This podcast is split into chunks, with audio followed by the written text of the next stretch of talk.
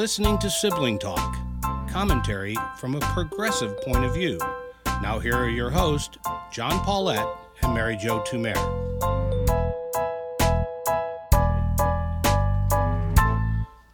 Hello, I'm John Paulette.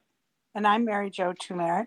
Mary, there is an audio book, it's only on audio, that uh, I swore to myself I was not going to listen to, but I went ahead and bought it. And I listened to a couple of hours uh, as I went back and forth on the train. And I said, That's it. I'm not listening anymore. And then I swore to myself, I'm not even going to talk about it, but we are going to talk about it. and of course, and what book is that, John? What book is that?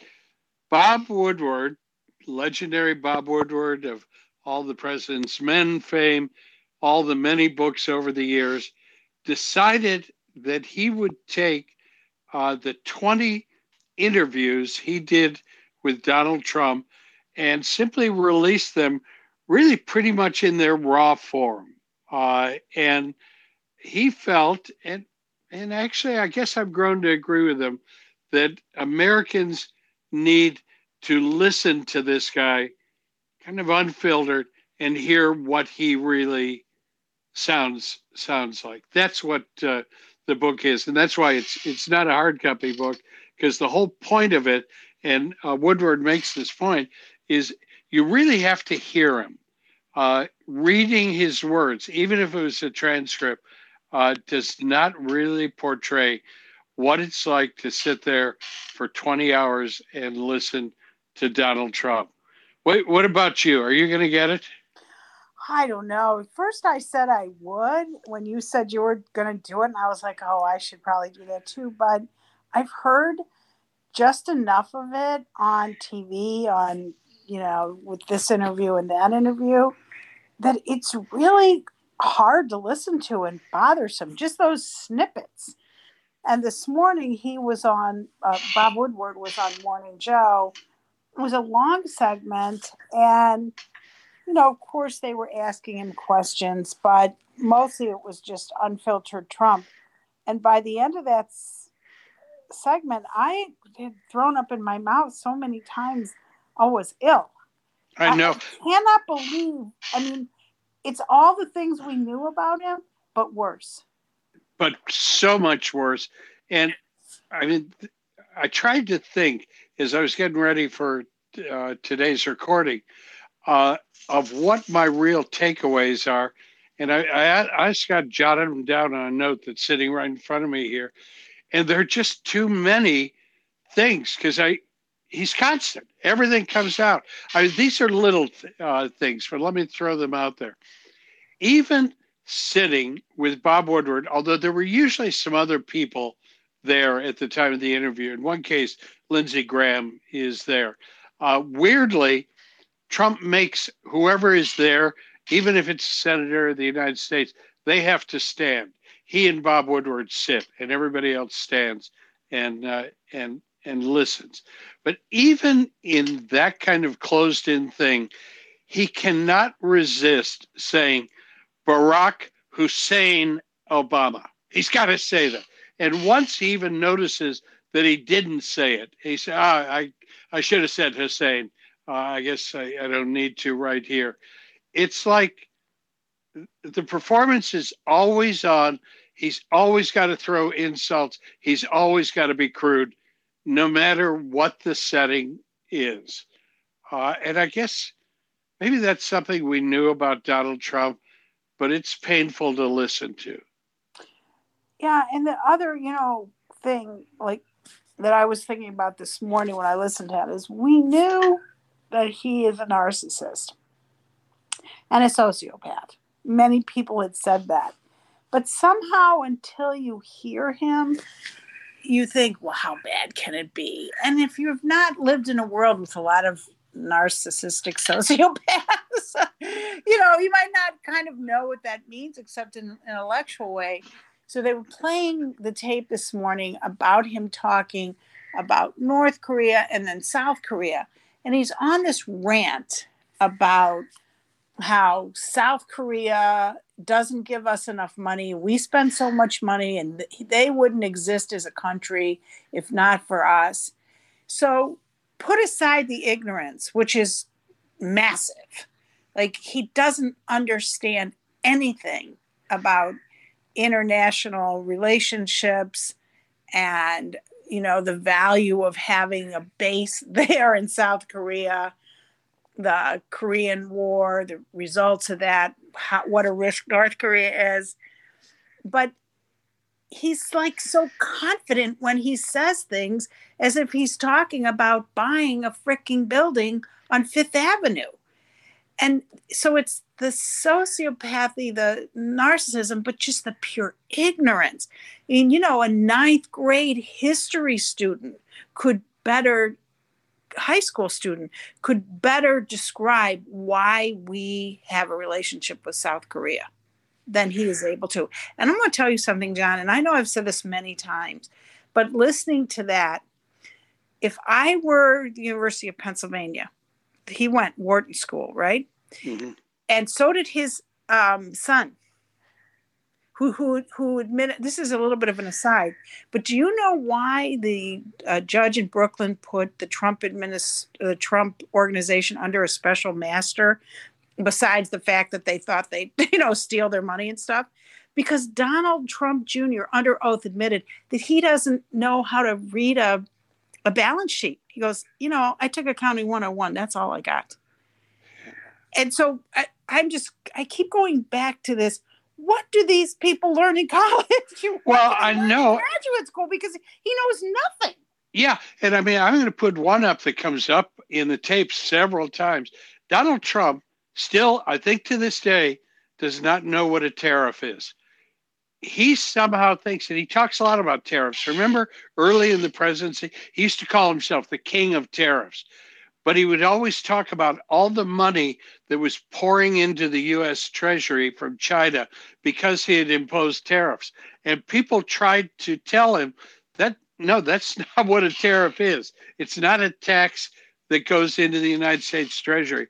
And he he never listens at all. He's just convinced that he knows what it is. I mean, this is you know, I you thought the most troubling part, and this is the part that they spent the most time on, is how cavalier, how small and transactional he was about the coronavirus, the COVID thing. Well, it it is, and I want to go to that coronavirus. I'm going to hold for a second on Korea since you brought it brought it up. He talks a lot about it, and he talks on and on about the great relationships, and there is much focus on the letters, the eleven letters, and he gives them to Bob Woodward. He says, You can't keep them. You got to give them back to me uh, afterwards, but you can read them. And you can hear in his voice uh, the tremendous pride he has in these letters and his special uh, relationship uh, with Kim Jong. In light of what we're learning about the documents in Mar-a-Lago, this just really resonated. There is something about that and about those letters that has just like triggered something in his bizarre psyche. Enough that listening to him on the tape, I believe that w- the reason he took these documents was he couldn't bear to be apart from those letters. Which is so sick. I mean, does he not understand that Kim Jong un is one of the most evil, leaders in the world? Like, does he not understand what's happening in South uh, North Korea and how the, the people that live there are being treated and what a risk Kim is to that region of the world and as including the west coast of the United States? I mean, that's where I go back to this ignorance thing. It is stunning ignorance.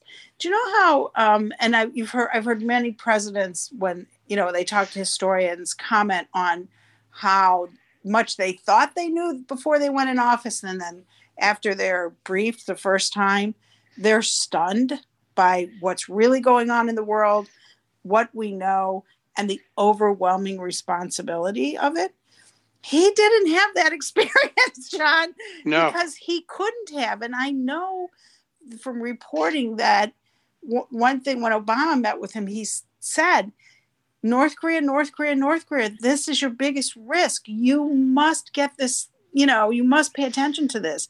So, do you think it's possible in the way that everything Obama says is bad and he hates Obama, that Obama saying that to him, in a sense, pushed him into Kim's arms? Well, I think it is. And I think he imagined that you've brought this up before. I want to credit that. I think he imagined that was the place he could actually get his Nobel Prize. He could go down in, in history because he wasn't going to be able to diplomatically deal with Angela Merkel or with the other key heads of state. But he got this guy who, I mean, people have said, credible people, that Kim Jong might be wily and cunning, but he's a little stupid. Uh, and he certainly is not, you know, the world class level. But Donald, he thought, no, I can work this uh, guy, and I'm going to go down history. I'm going to get my Nobel Prize, which he wanted so much. And I'm going to add to that, you know, for many dark years of my life, uh, I worked in business and I supervised a lot of a lot of salesmen. And one of the phrases that salesmen in particular use all the time, talking about a client, maybe a client we haven't even gotten through to, we're having trouble with, but they'll always tell me, you know, the boss there, I have a great relationship with that guy. I have an amazing relationship. Because, especially for kind of the old style salespeople, they felt they didn't have any other asset except their relationship. I really get along with that guy. And man, that jumps off the page with Donald Trump. He is always talking about how much of a great relationship he has. And it kind of reminds me Donald Trump is at his base a sales guy. Yeah. And, not, and I don't say that with a real complimentary tone, even knowing how many of our family members have been in sales, our dad, our brothers, uh, and so forth. And I was in it, but I'm painting it that wrong picture of no, no, I got an in with this guy. That's Donald Trump. Yeah, no, I, I mean, you hear that, and you hear that when he was talking, whether it was Erdogan or Xi or any of these other strong men, you know, without understanding that he had a good relationship with them because they were using him. Yeah. You know, like they said that first trip that he took to Saudi Arabia, they knew that if they, you know, project his picture up on a building and they keep kissing his ass, to use his own expression, then they can get him to do what they want him to do. And and you can hear his side of that when you listen, at least to the parts that I've heard. Um, it's yeah, I mean, he really, it's amazing he didn't do more damage than he did in those four years. Yeah. And when you think about the amount of damage he did, your statement is really staggering. And, and, and you know they say I heard this morning that he's going to announce on they say now November 14th although I'm sure that date is fluid that he's running again. Yeah, I mean I heard that as well. Uh, at the time I was anticipating talking about this. I, I got to tell you, this is not hyperbole. It kind of took my breath away. I thought this this it just cannot be true. It cannot right. be true, but it is. It certainly is. And given, I don't think in a real election that he actually can win. I mean, he's never won the popular vote, and it was by a, a strange margin in 2016. But depending on what happens uh, this coming week in the midterm elections, we could have enough state houses and governors and secretaries of state who are saying right out loud, uh, like the guy in Wisconsin, if I'm elected, Republicans are never going to lose another election in the state of Wisconsin. That that could all kick in, and he could be president again he could, or we could be in the midst of the most significant uh, constitutional crisis this country's ever seen, or at least seen since the Civil War. So before we leave, we don't have that much time left. I just, and I hope we never talk about these tapes again, but I hope, I mean, I stunned, so upset, and felt like crying listening to him talk about COVID. Oh yeah, I'm sorry I took you off that That's that point. It's terrible, absolutely terrible. What did you think? Well, he doesn't. he truly did not understand one that it was an opportunity for him to demonstrate leadership. And two that he had a responsibility to do something. I don't know if you listened to part yet where he was talking about bob woodward was like well what have you told your son barron no i told him it was china's fault. I couldn't do anything about it. Yeah. he truly didn't understand what his role was. And so you think about if george bush had been president or barack obama had been president what they could have done if they had marshaled the United States government, if Joe Biden had been president and competently used the levers of government, we still would have probably had a lot of deaths, but not to the number that we had. And for everybody who's lost anybody to COVID, and we're still living with it. We are, and I, you know, what keeps resonating for me? I think Peter Baker uh, relayed this in in his book. Deborah Birx, not somebody we have a super high opinion of, but I, you know, I think she tells the truth. She said the first hundred thousand deaths in the United States were probably going to happen. Everything after that is on Donald Trump and his mishandling uh, of it. Wow, that is a chilling number to think of the number of human beings, and I think she's probably right. I agree, and and that's that kept like you know resonating with me as I was listening to the tapes. What was interesting, what Bob Woodward said, and we can finish on this. He said, "I would like to sit down with Mitch McConnell and have him listen to those tapes in front of me and say, "You own this. Yep. That's your guy." And I thought, wow, that's pretty powerful um, because there's a huge truth to that. Mitch got what he wanted, and we killed a million people for it. Yeah. Well, I've got some time off this afternoon. I was going to read something beautiful and positive. I think I'll go listen to more tapes. Oh, I don't know. Maybe listen to some great music and read something positive. That might go, be good. Or go watch something on Netflix. Oh, maybe I can watch Mr. Rogers. All right. All right. Sibling Talk is a JMP production. Theme song by David Paulette. Listening to Sibling Talk, commentary from a progressive point of view.